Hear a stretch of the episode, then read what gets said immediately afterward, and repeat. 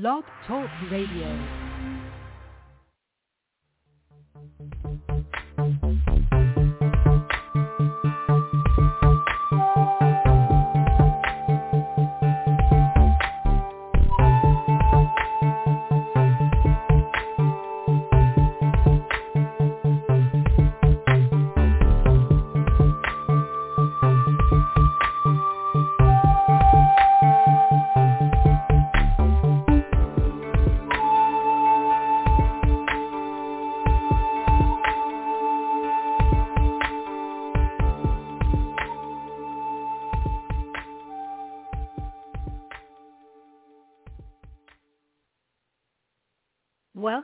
To the Frontier Beyond Fear live broadcast and podcast. I'm Susan Larison Danz, and today is Saturday, March 4th, 2023. And welcome to you wherever you are listening or whenever you are listening, whether live or on some of the syndicates. And I do hope to get the program out soon on some more syndicates for you to find. Today, I have to say I'm coming into this topic rather spontaneously because of something that um, that occurred this morning that led me to reflect on this topic um, regarding self-worth and mutual respect. And it's not just today, but we all have things that happen that cause us to process. And I think that the reason that I want to talk about this, because I've had so much experience um, in the corporate world as well, as to how we move productively forward in truthfully very challenging times for many people. And I speak of what we're observing here in the U.S., and I know that there are other parts of the world where you may be listening and it's even more challenging right now. But just because we're here doesn't mean that we can't face even deeper challenges if we don't find a path to a kind of energetic balance. And we haven't found the magic formula. Many people claim to have that formula, and it's some um, really quick and easy way to get to where perhaps we seek, but it's not a balanced way. And a lot of this has to do with our relationship with leadership structures and how we've been taught and how we need to shift how we've been taught to think about the ways that we can participate meaningfully and also help us to to find and identify those leaders who truly can help us on our way forward instead of hindering us. Because our own self-worth has to do truthfully with the freedom to pursue that which makes your heart sing. This is not something that can be um, imposed. We impose things on ourselves that do not make our hearts sing, um, often out of necessity. But here we're talking about the ideal. And I often wonder if we make so many compromises with that which makes our hearts sing. Because um, we obviously have to deal with the demands of everyday life, whether we are parents or in a relationship or or single, no matter what our situation, no matter what our age, the economic times in which we live are making it challenging. And yet, so many times a formula is proposed that has nothing to do with mutual respect or self-worth, and it doesn't acknowledge the actual spiritual structure because divinely we are loved and valued for who we are. We are loved and valued, and we are independent creations, even though we, we are a part of a greater whole. So self-worth, mutual respect, has a lot to do with our understanding of who we are, how our authenticity, how our choices are valued, and also with respect to being a part of a community and a world or maybe various relationships, whether um, a romantic relationship, in a working environment, so many times in a neighborhood, even just in a community with your neighbors immediately around you, really all kinds of relationships with family. How do we find that space? And it is what I have to say today is that spirituality is of utmost importance. And even if we don't consider ourselves overtly spiritual, and I always in this program will acknowledge people who are not overtly spiritual, though I do find that anyone who is mocking or disrespectful of those who are spiritual, a materialist who is disrespectful or mocking, is not in this space of either valuing my worth or having any respect for me. And I actually feel so much hope for people like that because I have the utmost empathy for them, knowing what they are missing in not being able to have that spiritual life, either because of misconceptions of what that is, misconceptions about the divine, which is usually the case. I, it's often said, and I've said it myself, and I'm not the only one, an atheist, and a lot of atheists really identify themselves as agnostics. But um, and if you talk to them, they've included that in the term. Where an agnostic has more uncertainty in it, where an atheist is certain about what they think.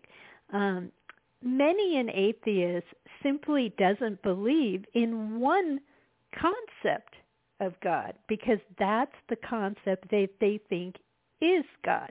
Well, in that situation, we're all atheists because I can I can wager every one of us can come up with some description of God that we say we are just sure is false or is not something that we can um, can believe in or attach ourselves to. And that's all along the spectrum, no matter what you believe. I'm sure that there is a version or description of God that you would be atheistic to.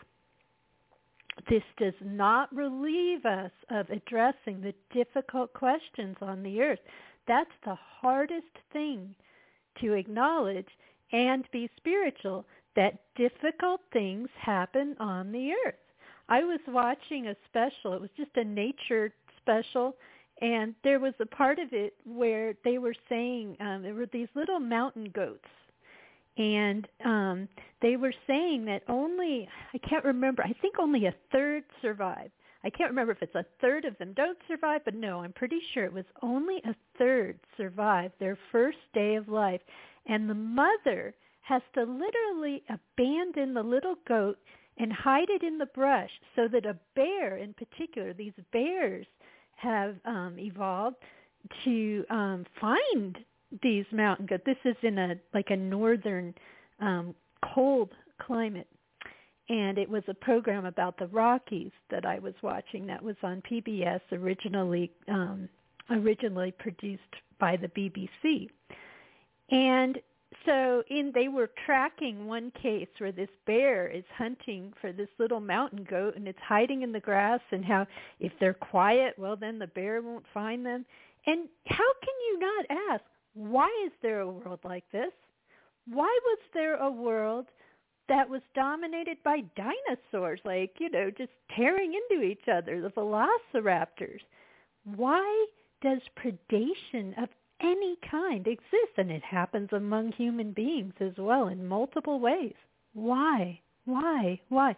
That often leads to atheism because to even consider that there could be a higher reality of any kind and that these harsh, really cruel, cruel things are happening, everybody asks that question when they get to it. It's the big question. Why do harsh, loveless, horrible things happen? Even in the natural world. In fact, very much in the natural world. And within our human world. Why? It's easier to explain in the human world in some ways because you think, well, you know, there's this and that reason this person is is a had a dark past, a horrible childhood, became um, not to say everyone with a horrible childhood becomes dark. Many, many people overcome that and become beautiful, beautiful souls, and they're catalysts. But you don't know um, what causes aberrant, really dark, cruel behavior in humanity. And people have come up with different explanations for that, but the problem is is that some of those explanations then diminish the divine. So, how do you deal with that? How do you deal with it? How do you deal with it? Well, I can't give you the answer to the big question except that it requires trust that there is an answer. I don't like it. I actually feel you want to know how I feel about my own self-worth. I feel that I am respected for asking that question because I'm not just some little ant. That any divinity would respect my part in the so-called committee because we're all a part of the omnipresent divine and we each and every one of us is valued and has a right to question why what is the purpose? That may be the first thing I would ask on the other side. I see a lot of wonderful things. We all do.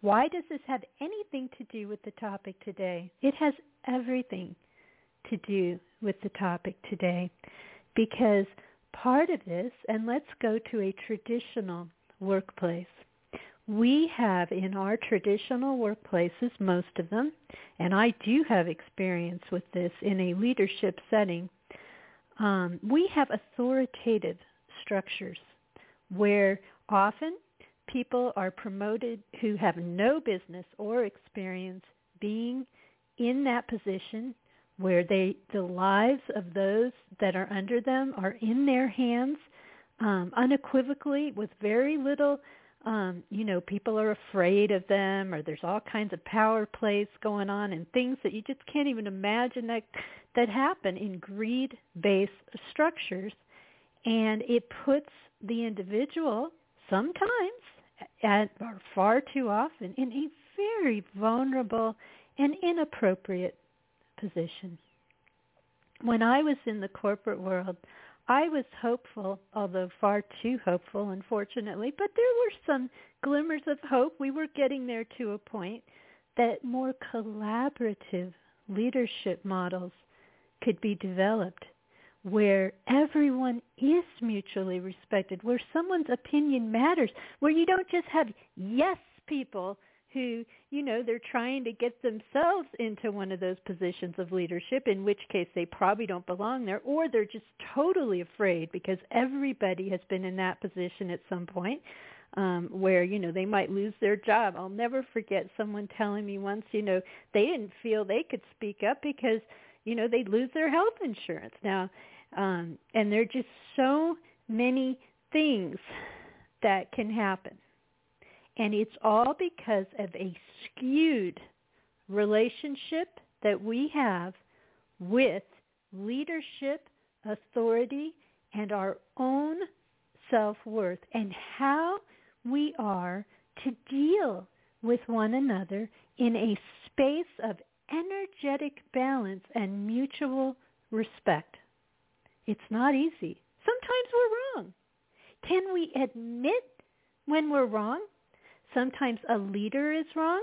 Sometimes someone who works for a leader is wrong. And you can simply say, oh, I was wrong. You gave me more information. You know, being wrong usually has to do with not having enough information to know what is right or having some influence that skews how you feel about the world or about a situation. That's why information is paramount, honest, accurate, no holds barred. Information is so important when appropriate. You know, we've developed so many structures now. I mean, we're just in such a dark place in the world. I mean, yes, of course, not everybody can know everything. Uh, that's the structure we're in right now. However, far too often things that people should know, and there is no reason for them not to know, just basic, honest facts are not shared with the public. And or if they're shared, they're skewed, they're massaged, they're made to work a certain way, and this is on multiple sides of issues. We have trouble dealing with ambiguity. Some of these issues are not that easy. Where we will find our way to a mutual place of respect and understanding is when we're able to meaningfully share the what it is that we know, what it is our experience is. Because of my own experience, I've been in different on different paths in my life and um, spiritually and otherwise. So even if I've moved on from a particular path, um, for example, I am at this point just utterly unable to tolerate the kind of structures that exist in most workplaces because I don't believe in them. I do not believe in, you know, some the, the so-called boss and they just, you know, they don't want information. I mean, the the skewed kind of. They're just everywhere. I mean, and so that requires sacrifice when you're unwilling to work in those environments that totally disrespect you or your opinion. It doesn't mean that you become a person who's always right. If you're a person who's always right, then you're stuck in ego. But you have to be in a space of mutual communication and respect. And that is so lacking. It's lacking in so many places, and we've gotten it wrong too many times. And I think it's because of our history and how we have developed our views of, you know, how how leadership structures work. And because of that, a lot of people don't even want to go into leadership. There's so much going on at those levels when it's really corrupt. Um, and corruption is all around. I mean, it's not just in one place. And if you don't see that, then you need to open your eyes. Um, in fact, a lot of this has to do with looking in the mirror and seeing like, yeah, you know, unfortunately, that is not good. That is not good. That is not good. Instead of saying, oh, my way is 100% good all the time and don't you dare question. If you're behaving like that, you don't respect me or anyone else. And um, and if you are supporting that kind of behavior that is egoic behavior and not spiritual behavior, and it is not something that welcomes empathy or self-worth or mutual respect. We need to come to spaces of more understanding.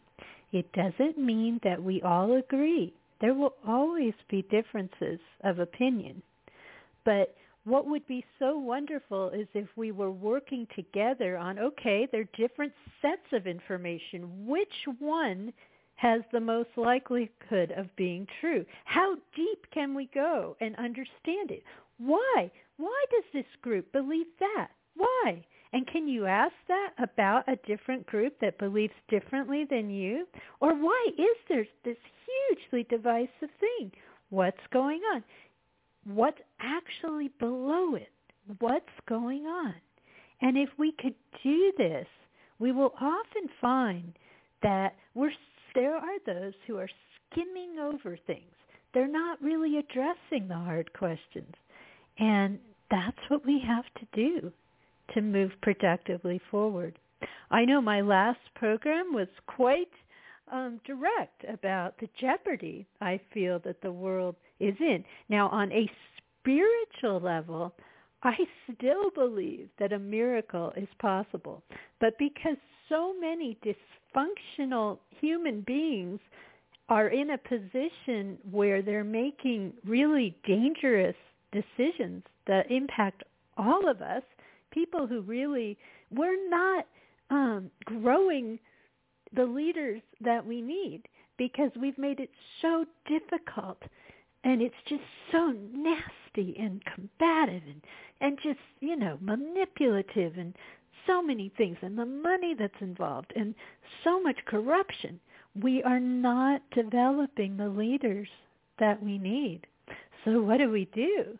I mean that's when we need to trust as best we can. I'm so grateful for my spiritual path because and i also know that at a higher soul level that um, we're here for a reason, having these learning experiences, and that's what it is, and that it's not forever, and that even the earth is not forever. You know, humanity is just a, a blink of the eye in the history of the earth, and yet we care about humanity. We want to do our best, don't we, as humanity? I mean, if you think about it's not like it's a competition, but if you think about all the other planets and how people are or beings are learning and growing, they wouldn't be people on those worlds. I mean, we'd like to think that we're learning some things. Now, to be fair, some of the things we may have chosen, and I'm sure did choose on a soul level to learn, are some of the darker lessons, obviously, or we wouldn't be here at all the way the natural world operates in its cruelty and harshness. I mean, just think about a tornado. Just think about an earthquake. I mean, there's so many things. It is awe-inspiring, but it's also brutal. And that's a problem for me. That is a real problem. That's when I want to raise my hand to the so-called boss, to the committee, and say, hey, hey, why? Why? Why is it like this? Give me a good answer. Why? And I believe I deserve to be able to ask that question. That is self-worth. When you believe that there is no one to whom that you can't ask a meaningful question and that you are not a little ant but you're also not way up there either over everybody else. See, that gets totally mischaracterized too. We are all a part of the omnipresent divine. There is higher knowledge. There is a higher will. There are things we can't know as just ourselves. But often that is mischaracterized as as really arbitrary. And that's not loving or respectful. What is mutually respectful? And as far as people coming from all walks of life, which we so want in an ideal world, again, people would have the opportunity to do what makes their heart sing in the best of ways, that if their talents could be nurtured so that they can develop it. And that doesn't mean that everyone is talented in the same way. You know, I happened to, when I was young, I very early on showed a, um, a, a talent for writing. I've always had a talent for writing since I probably first picked up a pencil practically. It may be coming somewhat from past lives. I can't say for sure, but however it came about, this person that I am has certain talents. On the other side of the equation, there are places where I am not talented at all. I mean, I am just, you know, there's no way I was ever going to be an athlete, for example, or, you know, really even a musician, even though I've played at that, you know, privately. But in terms of being a performer, um, no, I just um, and I've known others who were just naturally inclined and they didn't have to force it. Now that doesn't mean that sometimes we don't work really hard at a skill and get to a higher level than we ever dreamed was possible. That can happen. But being able to have the opportunity to blossom so that you have this beautiful field of wildflowers, all different you know, there are some that are all uniform and they can be quite beautiful, but they are uniform. And if you look at them closer, they're not uniform. Every single one of those daisies, if you're looking at a field of white daisies, they're all different. But just imagine the beauty, the beauty of not only this world and who we are, but all the worlds. We can't even fathom it, just how diverse and amazing. What is it? And I don't know the simple answer, but I know a part of it, and I'm working on it as I speak to you. What is it that we can each do to find our way towards one of those core talents? How, if we're in a position to do so, can we help others so that they can be in a position to nurture those talents, those gifts? And often those are the things that make their hearts sing because they love to do this thing. Help bring those meaningfully into the world. That doesn't mean you assign it to them and say, hey, you know, this happens too much too now. It's like, hey, you're good in math, so you're going to go to a math school, and you're not going to learn any hum- humanities hardly at all because you're good in math, so we're just going to, and by the way, you don't have a choice. Because you're good in math, we're telling you that's what you're going to do. No, that's not it either. That's a misuse of leadership now, isn't it? Somehow, I hope in this very difficult time, those of us who are doing our best to do our best, which will feel imperfect, and yes, we do make mistakes, and can we admit it? Look for someone who doesn't admit it. If they never admit a mistake, has no humility whatsoever, that's not a good place to be in sometimes you know something and you know something's wrong, like maybe something's been, um, you know, in the sciences, that can happen where, you know, there's been an error somewhere and you point it out. That, well, then you can, you want to be, be strong in, in saying, hey, hey, look at this, look at this. And far too often in the workplace, that kind of thing isn't acknowledged. Look what happened years and years ago with the space shuttle, which many of you may not remember, um, depending on your age, but um, I remember it vividly where a company um, at the time, Morton Thiokol, there were engineers there who questioned and said, hey, hey, there's something wrong. But you know what? Dysfunctional leadership didn't even listen because they were stuck on the greed ego page or their own personal, um, you know, wealth page or whatever, their own self-preservation sometimes. There's so many dysfunctional reasons in a political structure, whatever. Um, that's not leadership. That's dysfunction. That's dysfunction. And the first thing we need to do is recognize that and start to see our way forward to a better path. And it, it may not be a path that anyone has followed. It's not an ism. It's not because many of those are dysfunctional. Um, it's not easy, but we need to work on this and in our personal lives. Thank you, those of you who've been listening live. I made the live show a little shorter today than last week because I don't always know um, when this program will um, be long enough to be 45 minutes. So some weeks it'll be 30 minutes live. Other weeks, if I have a lot of material, I know I have, then it'll be 45 minutes. So we'll just see. Thank you to Blog Talk Radio once again for featuring the program live while it's been um, on the live show um, on the on the home page where they show um, select programs that are live. I always appreciate that. And I do appreciate the syndicates as well because I know that there are those of you who are listening on the syndicates, and I do hope to increase that.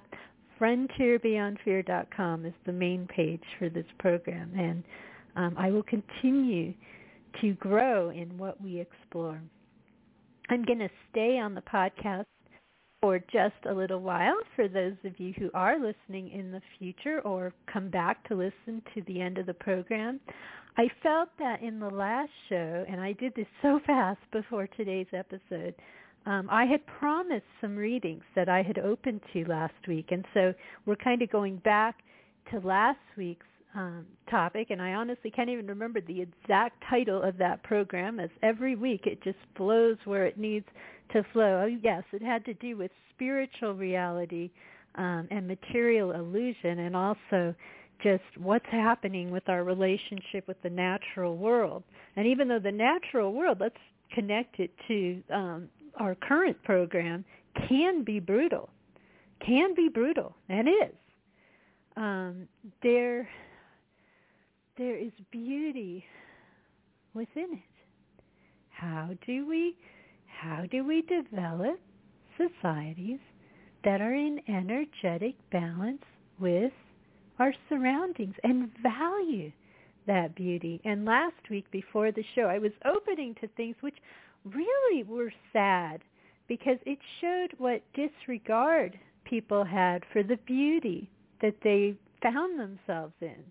And this didn't just happen to people who came here where I am in the United States to it happened all over the world at different times where advancement has often meant tearing down trees. And I thought of a really good example, tearing down trees, and we become, you know, the ones who are wiping out animals. Someone um, called my attention not too long ago to the fact that, um, you know, we almost hunted the polar bears out to extinction.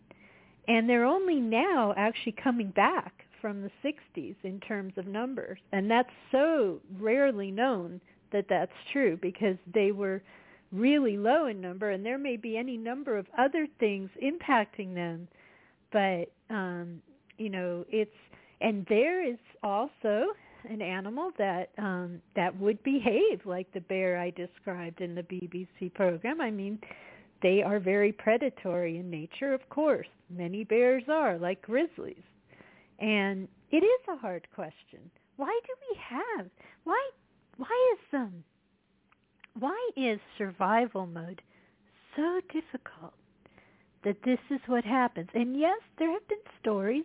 There was a story that I read about Yellowstone where when they reintroduced the wolves, suddenly the rivers started running more naturally. That actually having this balance between predator and and I think it was the deer that were around. Although I love deer, I hate to think of the wolves taking out the deer.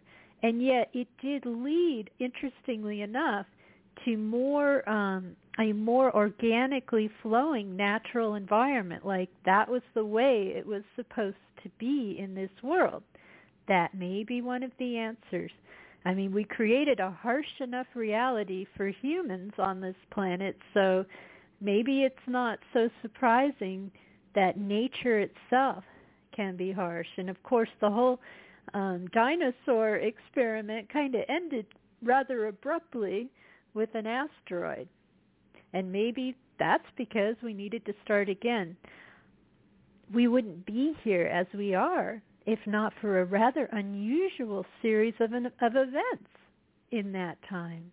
And we also don't know the history of other other beings, other um, we don't even know the history of humanity because, and I've heard that a lot recently too. I'm not watching this new. Um, there's a program apparently. I think it's on Netflix, and um, and Graham Hancock is exploring different um, origins for for the world, um, where people there's evidence of things, and you know so many areas of the sciences are so I mean, talk about being in an ivory tower. I mean, they just do not accept questioning. And because, you know, they're looking for funding or their leadership structure, their financial structure is such, um, their their internal um, political situation is such, that's not science. That's not science. That's not true exploration we could have developed any number of energy sources by now if um, we hadn't been so restricted.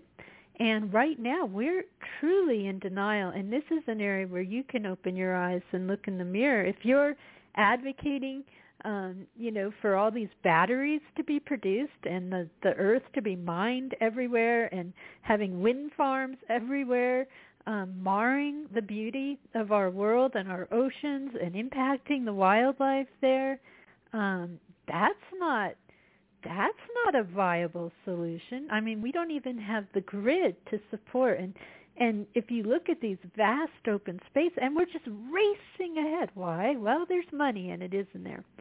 And there are plenty of people who are making money off of it and um, you know, we're just not and that's always been true in the energy sector. Look at what happened to Tesla many years ago.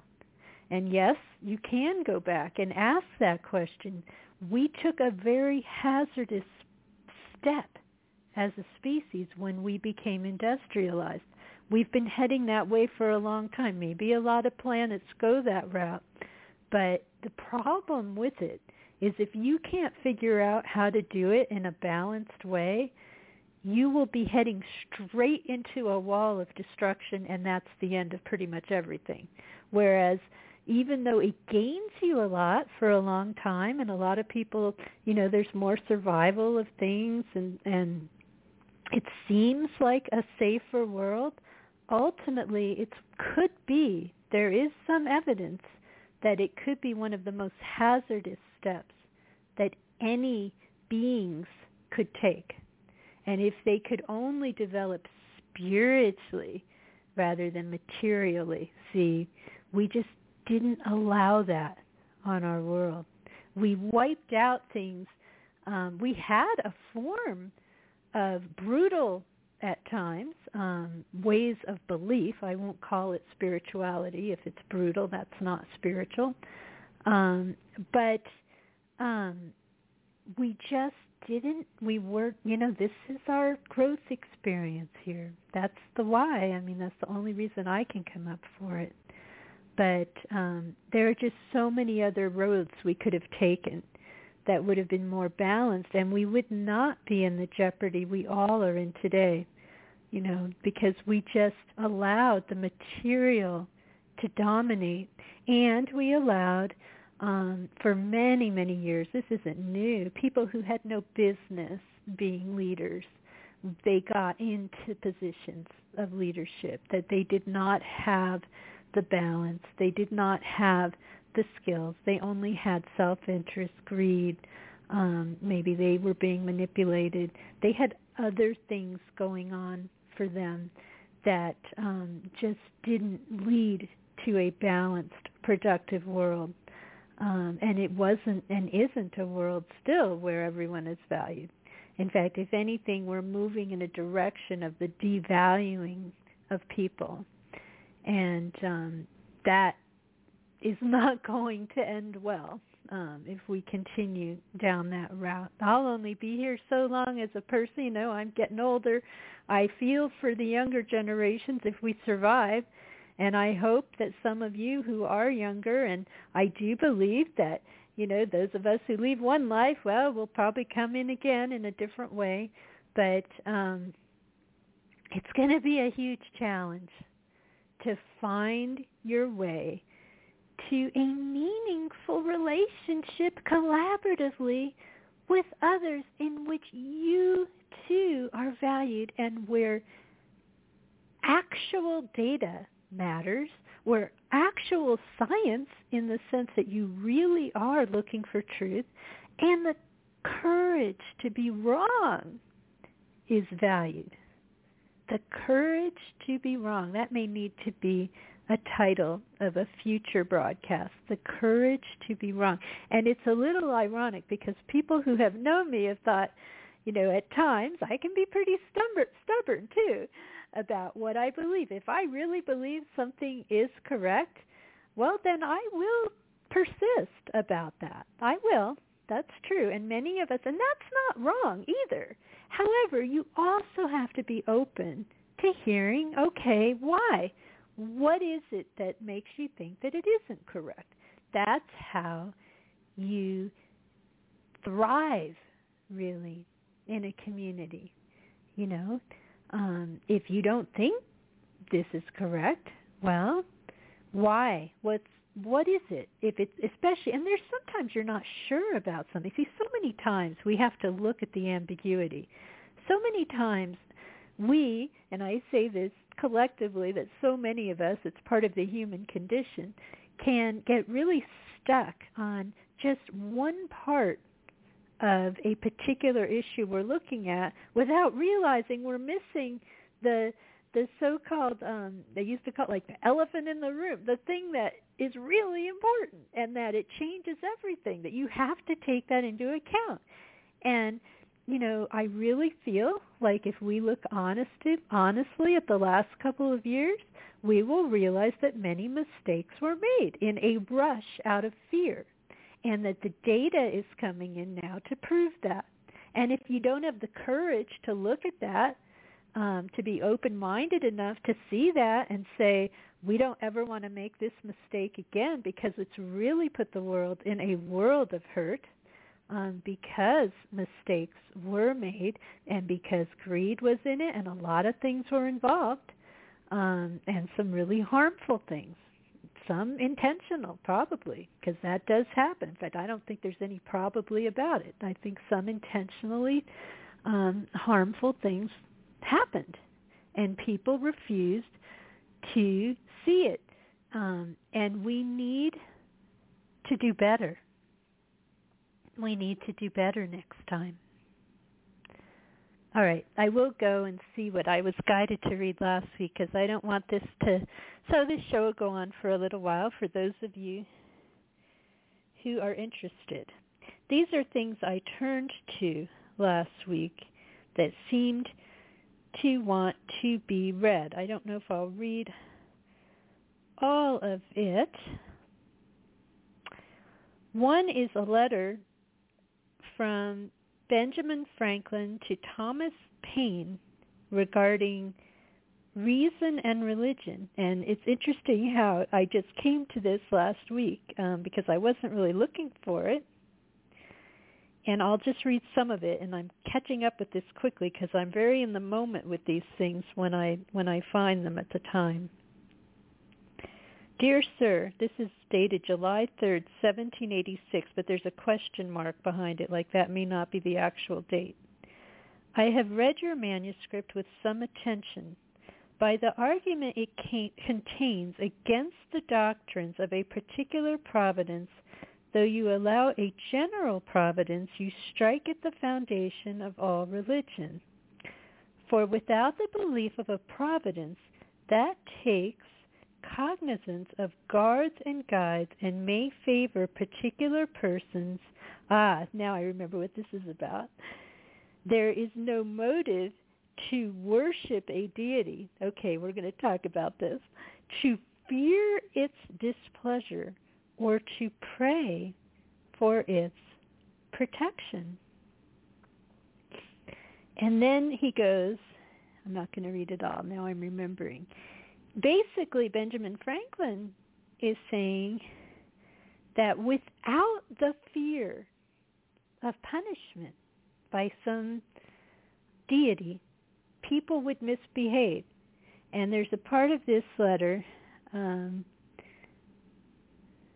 uh, let's see. I can't find it anymore. It's a little bit later in the letter. I'll just paraphrase. Um, he says, okay, if men are so wicked as we now see them with religion, what would they be if without it? That's what he says the, towards the end of the letter. Well, okay. Here's what's been said many times, and it is indeed true because I have personally observed it in many lives. Um, if that's what it takes for you to behave, in fact, here may be one of our answers that one of the reasons we have developed these dysfunctional authoritative structures is because we seem to think that people cannot behave well to one another if given the if if given the opportunity to develop in such a way that it requires fear, fear of being crushed, that that's what it requires. That is dysfunctional, right there. If your corporation is being run that way, well then it's not the most functional way and it's not a mutually respectful way, nor is it an empathic, loving, or compassion way. And look at how it totally devalues the self-worth of the person and their ability to learn and to see that there are empathic ways to behave. Yes, imperfectly. We're all imperfect. I have a every single one of us can point to times in our life where, oh, I wish I'd done that better. Oh, I didn't, you know. And a lot of times you'll find in those parts of your life you had been very wounded or there was some prompting that needed you to move on, but it doesn't mean that you were right. I mean, we all have dysfunctional behavior in our own lives. We do. But what are we learning from those things as we go forward? How how are we trending forward and with one another? How forgiving are we of one another? How are we able to say to one another, "Oh, I'm sorry. I was having a stressful day," or whatever, and and work it out. Instead, we don't even try so many times. So that's what that was about. That's about misunderstanding the nature of authority, which actually it was Benjamin Franklin who misunderstood it. Thomas Paine, he was a deist, and he was looking at things in a different way. Now, I'm not saying I'm a deist, and but um, these two were having a conversation. Okay, here is another place that I opened to. Uh, also a deist, um, Philip Freneau, 1752 to 1832. It's a poem on the universal on the universality and other attributes of the God of nature. All that we see about abroad, what is it all but nature's God? In meaner works discovered here no less than in the starry sphere. In seas on earth this God is seen, all that exists upon him lean. He lives in, in all and never strayed a moment from the works he made. His system fixed on general laws bespeaks a wise creating cause Impartially he rules mankind and all that on this globe we find, unchanged in all that seems to change, unbounded space in his great range, to one vast purpose always true, no time with him is old or new. In all the attributes divine, unlimited perfectings shine. In these enwrapped, in these complete, all virtues in that center meet. This power does all powers transcend. To all intelligence a friend exists the greatest and the best throughout all worlds to make them blessed. All that he did he first approved. He all things into being loved, or all he made he still presides for them in life or death provides. That was written in 1815. Um, this is a deist um, poem, and deists often would would talk about first cause. And see, my personal belief is that it's not. First of all, there's there's language in this poem that is from the time in which it was written. So let's acknowledge that. So let's look at the higher meaning of things that we can draw from it. Certainly about the love about the presence. I actually believe that presence persists. You know, it's not just setting something in motion and then just leaving it alone. I think that um, there is still that continual because it's through us. I mean, it's the omnipresent divine. And I'm not an expert on deism. I could study up on it again. Um, years ago, I wasn't an expert either, but I probably knew more about it than I do right now. I did study religions at one time, even in college. I took Western and Eastern religions because I was interested back then too. I was searching. So this poem came up. So I'm putting it out there for you. This was a passage from William Cullen Bryant. He lived 1794 to 1878 and I think I okay, this is a forest hymn. Again, written in the language of its day. The groves were God's first temples, ere man learned to hew the shaft and lay the architrave and spread the roof above them, ere he framed the lofty vault to gather and roll back the sound of anthems in the darkling wood. Amid the cool and silence he knelt down and offered to the mightiest solemn thanks and supplication, for his simple heart might not resist the sacred influences which from the stilly twilight of the place and from the gray old trunks that high in heaven mingled with their mossy boughs, and from the sound of the invisible breath that swayed at once, all their green tops stole over him and bowed his spirit with the thought of boundless power and inaccessible majesty. Ah, why should we in the world's riper years neglect God's ancient sanctuaries and adore only among the crowd and under roofs that our frail hands have raised. Let me at least here in the shadow of this aged wood offer one hymn thrice happy if it find acceptance in his ear. That's the first part. It's a sad, sad hymn because you can be sure that William Cullen Bryant was observing woods that are no longer here because um, not just this continent but others we've just torn down the trees and he does speak of you know to build other structures you know um, and it's just so sad i don't know what the better path would have been it probably would have been a much more community based smaller path that's really what it likely would have been. Um, but um, it's just so sad. Now, he, in fact, you'll see this both in this writing and all the writings I've read today. I do believe there is a um, diminishment of the self-worth of the individual, of people, with respect to the divine, because, and that's actually how we came to our skewed view of um, how leadership should be structured. It really does give us some clues to that, even in some relatively enlightened language for its day. Um, that that we are questioning our place. I mean, we are beloved, created beings, and we are not separate from the omnipresent divine. So we are valued. We are valued. And um, even though there are times, yes, when we don't, many times we don't understand everything, and there can be awe-inspiring things in nature.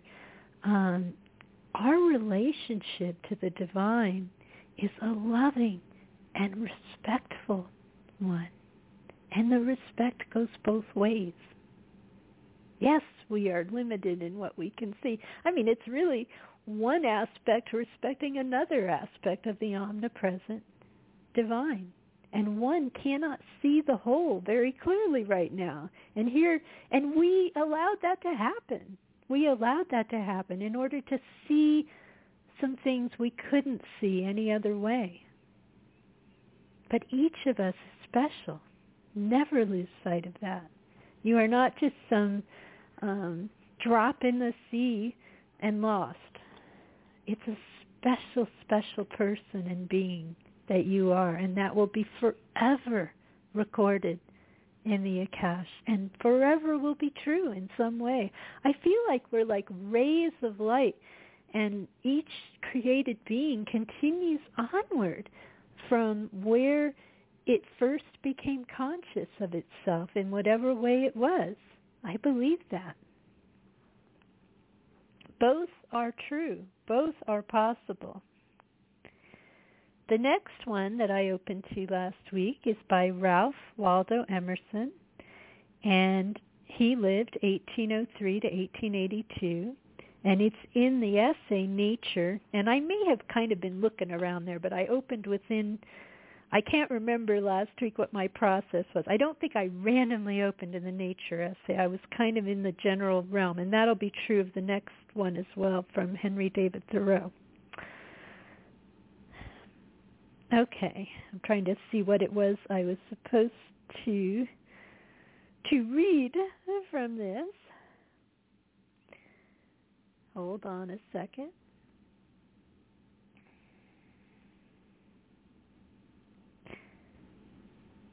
Okay, he's just asking a lot of questions about the nature of life. Let's just take a little bit of this. When we consider spirit, we see that the views already presented do not include the whole circumference of man. We must add some related thoughts. Three problems are put by nature to mind. What is matter? Whence is it? And where to?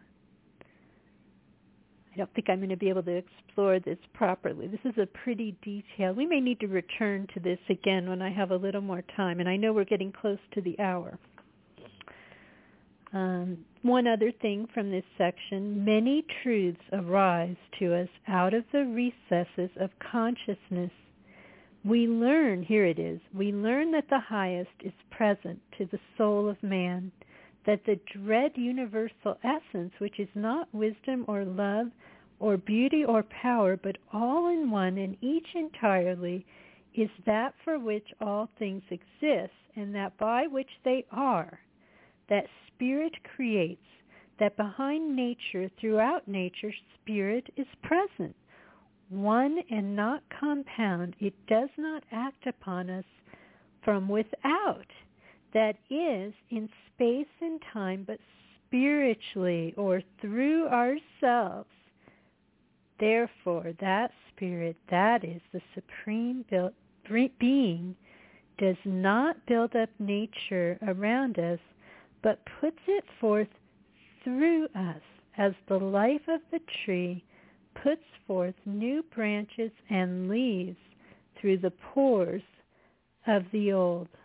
Now I just found that one kind of randomly, although it was on the page. I don't remember what I saw last week in this, but essentially, now one thing I will disagree with is he says that the highest, he says it's not, one of the things he says it's not just is love. He said it's not wisdom or love or beauty or power, but all in one. I would say love is paramount over everything, and every all the other things flow from it. And yes, love is very powerful and potent. Now I seem to have lost the um, bookmark that was in Henry David Thoreau, so we'll skip that this week because I've read a lot of Thoreau on this program, and I'll trust that the bookmark fell out for a reason, and we're nearing the end of the hour. So um, I thank you, those of you who have listened all the way to the end. I hope that your soul has been nurtured by these words. I hope that it makes you think about what you believe. But I also really encourage you to think about, is there a place where you have been unquestioning um, because, you know, maybe you've been told something and um, and you really need to think, is that a trustworthy source? What what does the data say? What what is the real um, nature of this or that? Or if there are differing opinions, what are the nuances? Where are there points of agreement? Where is the bridge? Where are we being stubborn and where are we being honest and really exploring and attempting to find what is real? How can we move forward? How can we encourage um, more productive, functional, empathic, collaborative leadership everywhere that we we go. How can we do that in a new way, not an old way? You don't have to do it in some old way, but the old ways can nurture the new. And there are some really good ideas too to those who have really looked at this and tried to find ways that foster the valuing of people and freedom. You know, I don't have it in front of me today, but I once again do want to refer to the Reverend Dr. Martin Luther King. And let's just think about his I have a dream speech and how beautiful that is. and just how we can, how wonderful it would be for people from all walks of life to value one another and to nurture the talents that each individual brings and so that everyone can be engaged in things that make their hearts sing. What a wonderful, wonderful world we would live in if we could release more and more those things that um, are dysfunctional, that are hateful, that don't value anyone. And this is mutual, mutual respect all around, all around. Each and every one of us has things that we can bring forward for our own wonderful delight when you're working in the space of your heart and to others. Let's move in that direction. That's the productive way. Take care, everyone. Um, again, frontierbeyondfear.com is where this the website for this show originates. So, and the program itself originates on Blog Talk Radio. If you're listening on one of the syndicates, thank you again and take care.